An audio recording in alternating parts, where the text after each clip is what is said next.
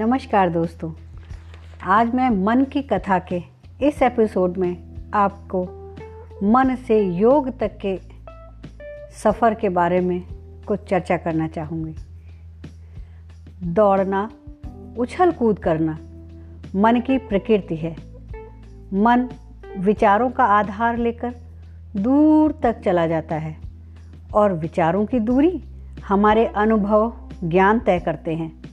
मन उतनी ही दूरी तक जाता है जितना मस्तिष्क की जानकारी में होता है। मन अभ्यासी है, उसे विचार चाहिए और जो विचार स्वतः ही शीघ्रता से उत्पन्न हो जाते हैं, उनको एक सूत्र में पिरोकर दूर भागता रहता है। शीघ्र उत्पन्न विचार हैं क्रोध, घृणा, ईर्ष्या अथवा नकारात्मकता। जैसे हम सब लोगों ने थोड़ा सा विज्ञान में पढ़ा ही होगा कि अणु की संरचना में इलेक्ट्रॉन की वाय धरातल पर घूमते रहते हैं और एक दूसरे से जुड़ने का प्रयास करते हैं। प्रोटॉन और न्यूट्रॉन तो केंद्र में होते हैं, पर अप्रशिक्षित मन इलेक्ट्रॉन की ऊर्जा को ही जान पाता है। और प्रशिक्षित मन, एकाग्र मन केंद्र की सकारात्मकता सकारात्मकता तक पहुँच जाता है। तब वह चमत्कारिक हो जाता है।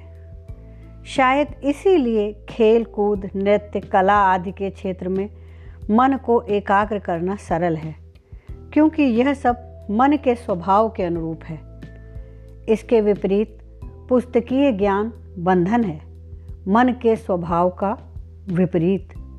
यदि इसी ज्ञान को खोजपूर्ण बना दें तो मन के स्वभाव के अनुरूप चीज़ें स्वयं होने लगेंगी।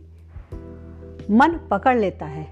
मन की प्रकृति है जिज्ञासा, प्रश्न उछल कूद यह सब प्रक्रिया जब ज्ञान में सम्मिलित हो जाती है तो मन अध्ययन में भी एकाग्र हो जाता है। शरीर की प्रकृति व्यवस्थित है। हृदय, मस्तिष्क, किडनी, लीवर, आते सब एक व्यवस्था में कार्य करते हैं। फिर आते हैं विचार, जो स्थूल से सूक्ष्म सूक्ष्म से अति सूक्ष्म शब्द, ध्वनि, वाणी, भाव के अभ्यास से अनुभव का सृजन करते हैं।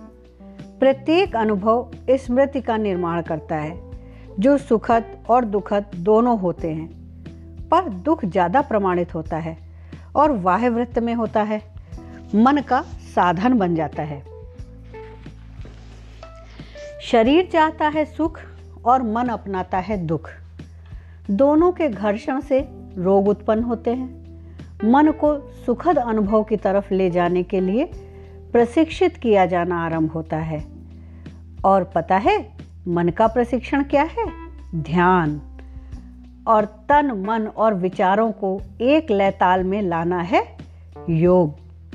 तो कुछ हद तक आप मेरे मन के विचारों को जान गए होंगे कि मैंने कैसे मन से ध्यान और ध्यान से योग तक के बारे में अपने विचारों को आपसे साझा किया है। अच्छा लगे तो प्रतिक्रिया दीजिएगा। धन्यवाद।